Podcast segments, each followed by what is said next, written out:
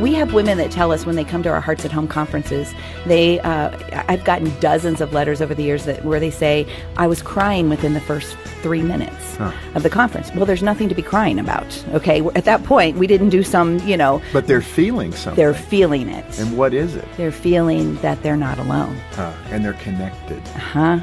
And it's just powerful to be with uh, thousands of other women that understand your life.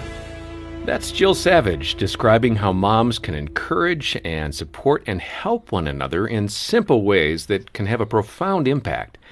And you'll hear a lot more about the power of moms in community on today's Focus on the Family with Focus President and author Jim Daly.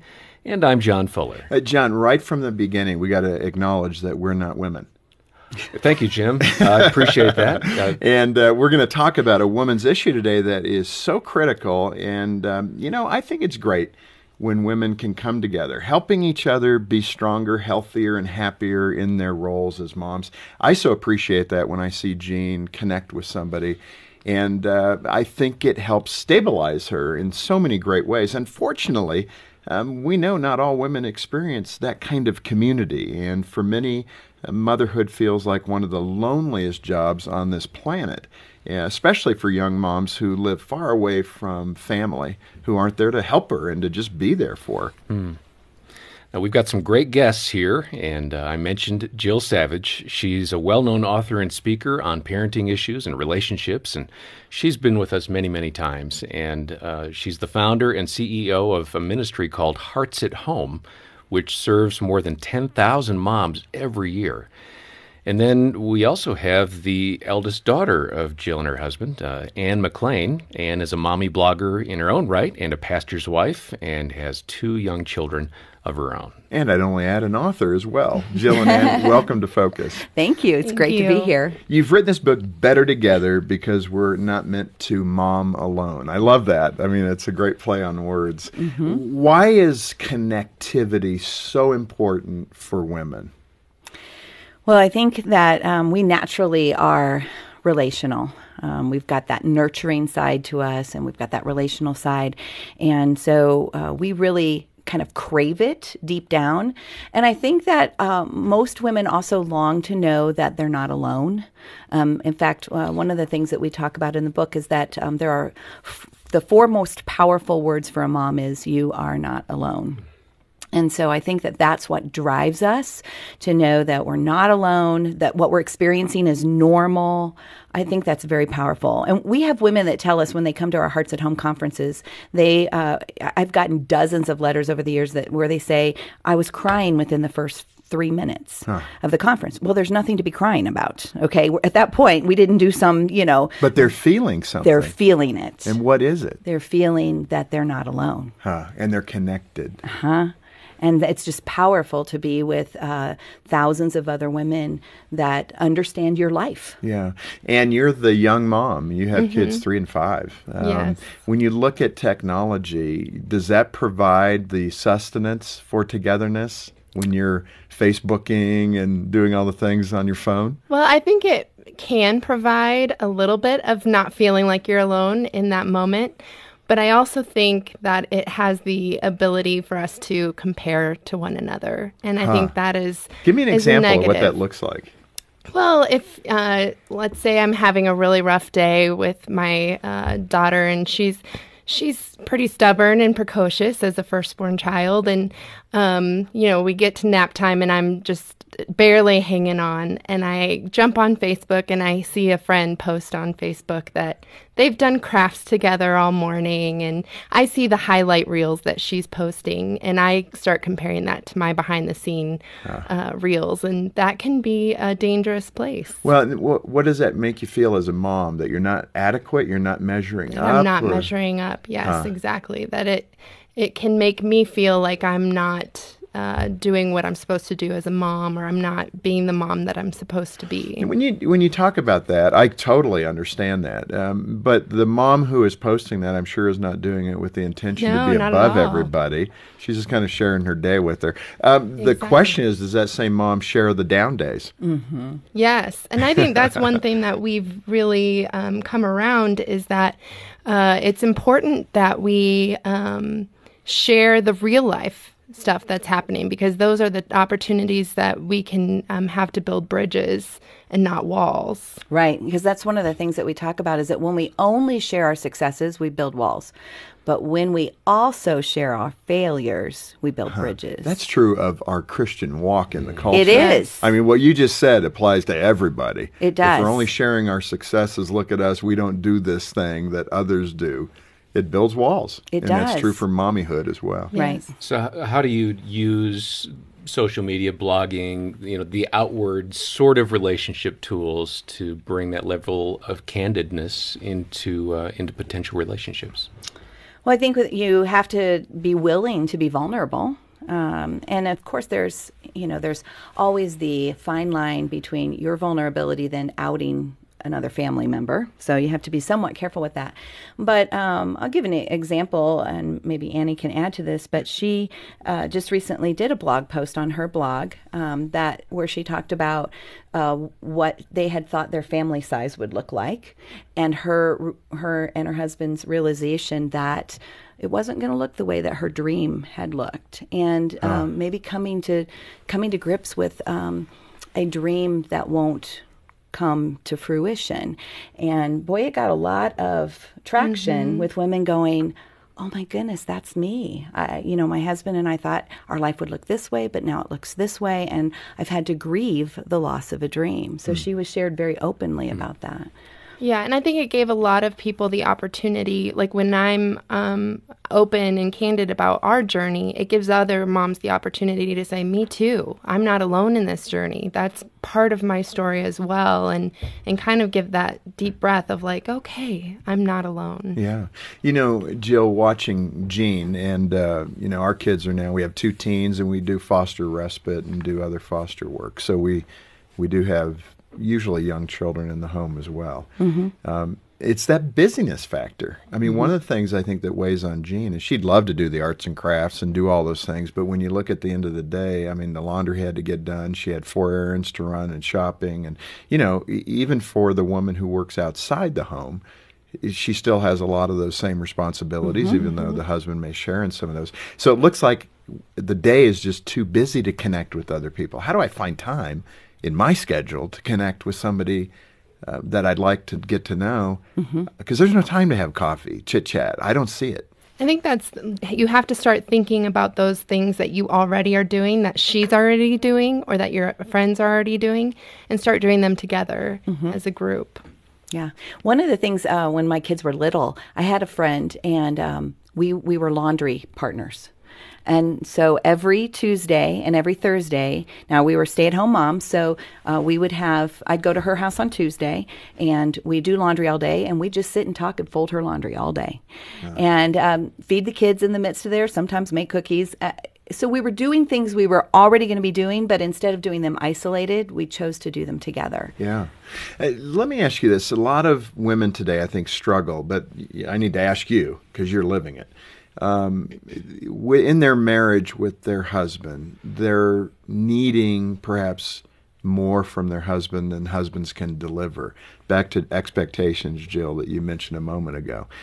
Husbands don't tend to make very good girlfriends. Not at Um, all. how how do we illuminate that and identify that and encourage women that community with other women is where they're going to find that need being met? You don't change your husband into your best girlfriend. Exactly. I think we have to be uh, really understanding that uh, gender, the gender differences uh, are really going to, you're going to sense the difference. I need my husband. Um, I Well, he need can be a good to- friend. A- absolutely. But it's not the same as um, uh, painting pottery together or um, even shopping. Although, in my case, honestly, my husband likes to shop better than I do. I kind of like to shop too. I like grocery shopping. Do you? I think it's the get it, bag it, see how fast you can get out competition. yes. it's true. I do. I like getting in there. Stopwatch going. Okay, you get the milk, you get the eggs. On one, ready, go. But uh, yeah, it's funny. Yeah. But it, it, we do. I think as couples today, it's probably one of the great pains in marriages, and it works both directions. The husbands can rely on wives for things that. Really, their guy buddies might provide, but but it's a good reminder for women uh, to not expect too much in this area from their husbands. I think husbands are getting better at it, but it's not natural. We have to be trained. And a husband needs male friends, and a wife needs female friends. And how does that work for you, Anne? I mean, do you do you uh, have a chance to get away and have that community because your husband you, you've talked about it and you recognize this? Yeah, um, I one of the places that I've found that is through a MOPS uh, group that I joined. Uh, that's one place that naturally I found some other mom friends, and um, it took me three years to find my friends there. I, I That's a bit been shocking, lot- Anne. Yeah, Three years at MOPS to find a good friend. uh, That- find a good friend. And I attended for um, that time and, and still gleaned a lot of great things. What was from the other- happening? What was taking so long in your assessment? Well, I think it took some time to get to the right group of friends. However, I also think my attitude changed as well. I think I approached it, we talk about in the book that um, you need to be a there you are person instead of a here I am person. There's two types of people one that walks into a room and says, Oh, there you are. You look interesting. I want to get to know you. And there's one that walks into a room and says, Here I am. Make me feel comfortable.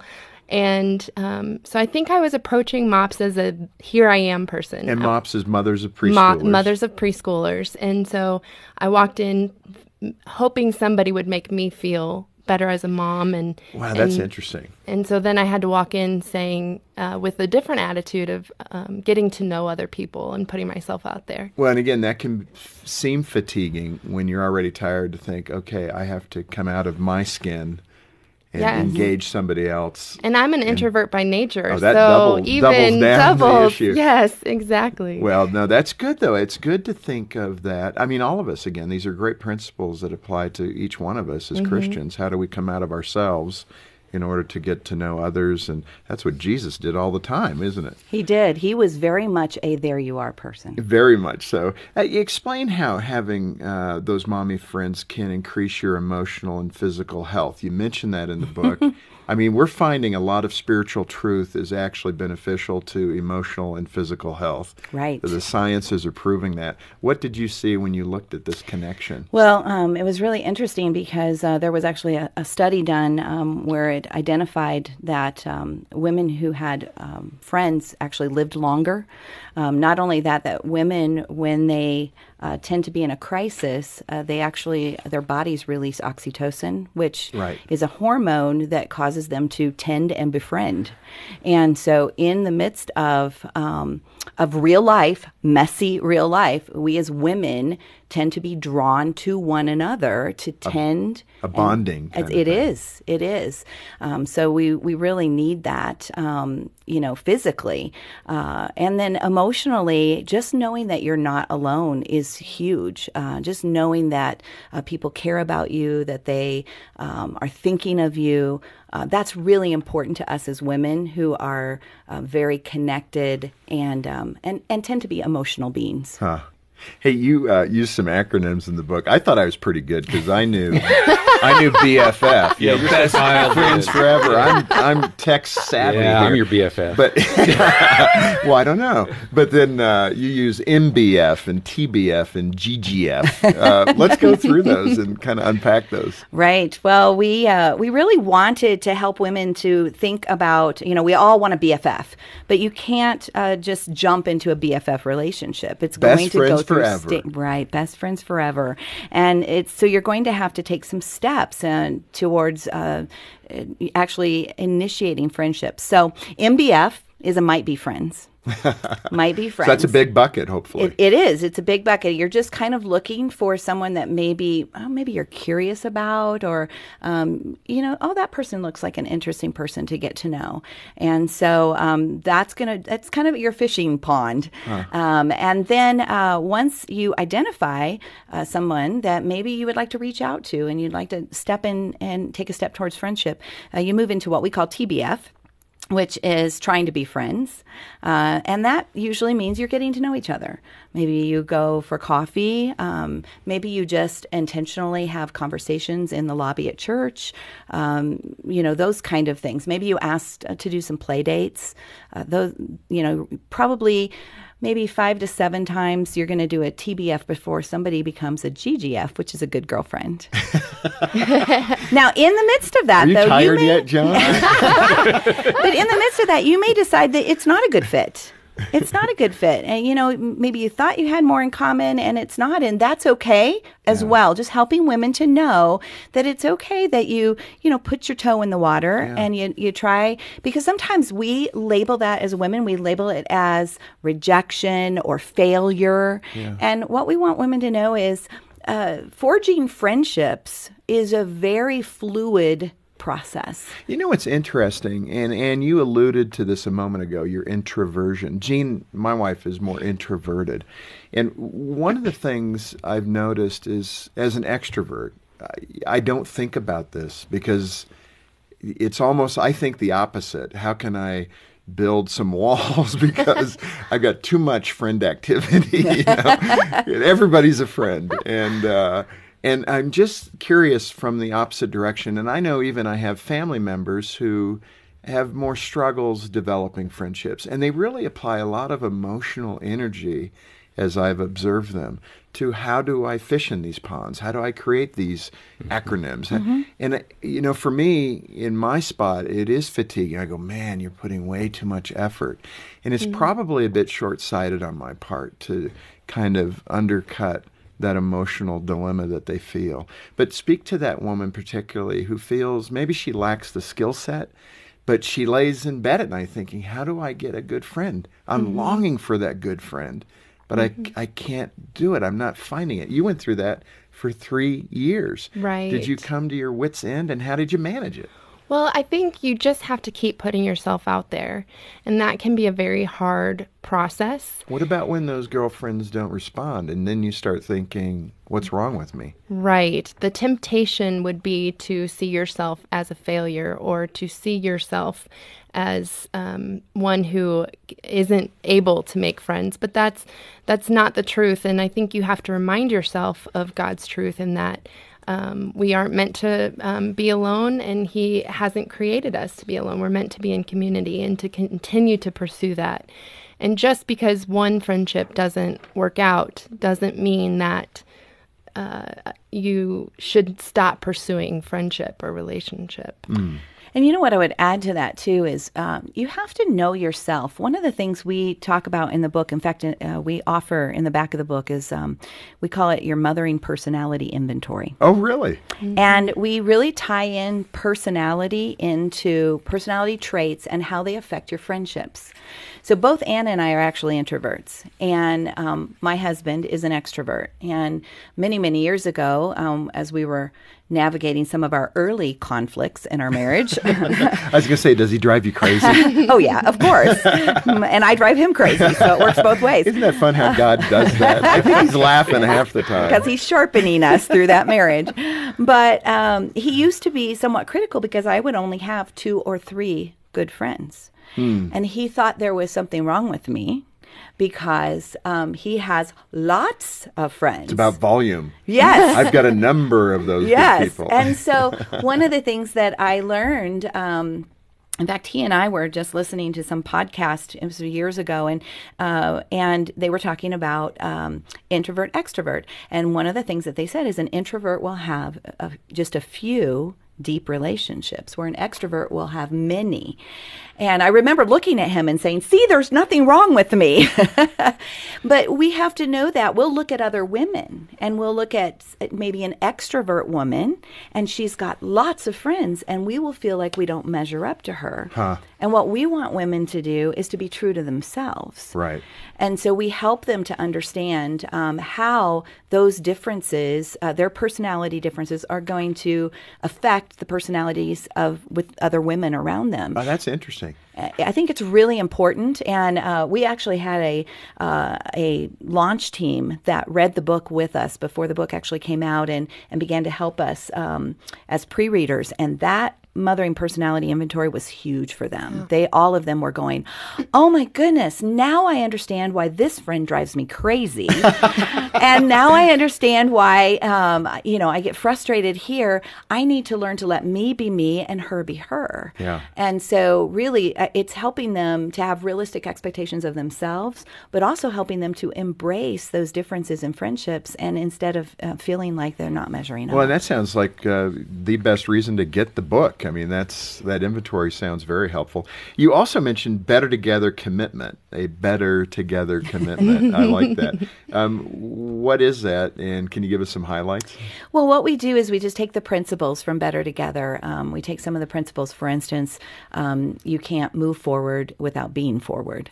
You Huh, have to step okay. out there and you have to put yourself out there. Um, uh, I commit to keep the circle broken. That's another thing we talk about. Um, my That's- friend. there, there's a famous song and phrase about keeping the circle unbroken. unbroken. Um, but my friend Sarah Horn uh, actually wrote a great blog post, and uh, she allowed me to share that in the book about the importance of keeping the circle broken. And what really what that is is um, recognizing that as women, we tend to be very cliquish. Uh, we get in our comfortable Really? circle. I know that surprises you. but we get in our comfortable circle, and then it's hard for somebody to break in. Right. And um, and so the call is to keep that circle broken. And so in the Better Together commitment, we say, I will commit uh, to being forward so that I can move my friendships forward. I will commit to keeping the circle broken so that I can include other women instead of exclude them. Uh, hey, Jill, you talked about just looking at a woman at a Walmart and the way it impacted her. Tell that story. I mean, that's that is a beautiful story. Yeah, I, there that happened several years ago, and I will never forget it because I just remember the look on her face. But I was at Walmart doing my shopping, and my kids were older; they were all in school, so I was I happened to be able to go during the day. And um, I turned a corner, and here was this woman just battling her small children, and you could just see she was exhausted. And uh, as I turned the corner. I I just smiled at her. That's all I did. Just one of those hang in there, girlfriend. Yeah. You'll get through this. And just smile. I didn't know her. Um, and as far as I knew, she didn't know me. Um, but uh, I actually got a letter about. Um, uh, probably three weeks later, and um, she did know me. She'd been to one of our Hearts at Home conferences, Oh, my. and she uh, wrote me and she said, "You probably don't remember this, but you passed me in the men's underwear section at Walmart." and I was battling my children, and as you came around the corner, you you caught my eye and you smiled at me. And she said, "That smile suddenly caused me to have the encouragement and the strength of two moms. Like I knew I I was going to be okay. She said your smile was just enough to uh, let me know that I was going to be okay and I was doing well. And uh, you gave me energy to get through and get home and get my kids into the, in a nap. You're saying something so critically important there, and I've observed that with Jean that um, the power of encouragement or discouragement really weighs on the heart of a woman in a unique way because you are so gifted at looking at yourself first. Unlike mm-hmm. men, we tend to look out there and say, What's that guy's problem? Women have an incredible knack to look at the log in their eye 1st You mm-hmm. know, where have I failed? Where have I let somebody down? It's just part of that nurture psychology, I think. And, uh, you know, for a woman to feel encouraged is a woman who is empowered and feels good about and that's so exactly much. what she was saying is she felt empowered Yeah. and and so we talk about the importance of smiling uh, giving women a high five with your eyes Yes. I mean, sometimes you may not even know them, but you you can just um, give them a smile. And we, we tend to judge each other quickly, and so we really give a call to women Well, that's a to good reminder. encourage one another. Absolutely. Uh, authors of the book Better Together because we're not meant to mom alone. And uh, it has been terrific to have Jill and Anne with us here, Focus on the Family. Thanks for being here. Thank you. Thank you.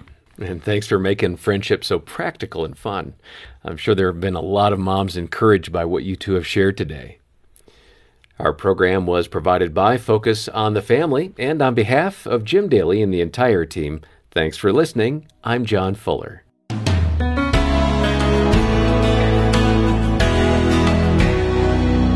When we only share our successes, we build walls. When we also share our failures, we build bridges. That was a profound statement from Jill Savage, and it rung so true for me. I felt myself viewing what others are sharing on social media and feeling as though I'm not quite measuring up. And that is a trap that I think too many moms are falling into. But I love that these two incredible women have recognized that and are creating a space for moms to connect and to realize that they are not alone. I think that Jill and Anne's book, Better Together, is a powerful tool in the hands of any woman. It shows you how you can combat isolation and enjoy a supportive, mothering community, increase your social confidence, and stop the comparison game. Deepen your friendships as you share life with others. Strengthen trust and build friendships without fear, as well as increase your joy and thrive as a mum. If you think this book is for you or ideal for a friend, you can order your copy when you call us on 031 716 3300 or when you visit our website at safamily.co.za. And if you are stopping by the website, you'll notice that we have a tour of parenting events coming up with Rob Parsons and Katharine Hill. We'll be in Cape Town, Durban, and Pretoria from the 23rd of Feb to the 3rd of March with what every parent has to know, bringing up kids in a changing world. Please book your space. We would love to see you there. Thanks for being with us today. I'm Alison Schnell for Focus on the Family Africa. I hope that you can join us again next time when we'll once more help you and your family thrive in Christ.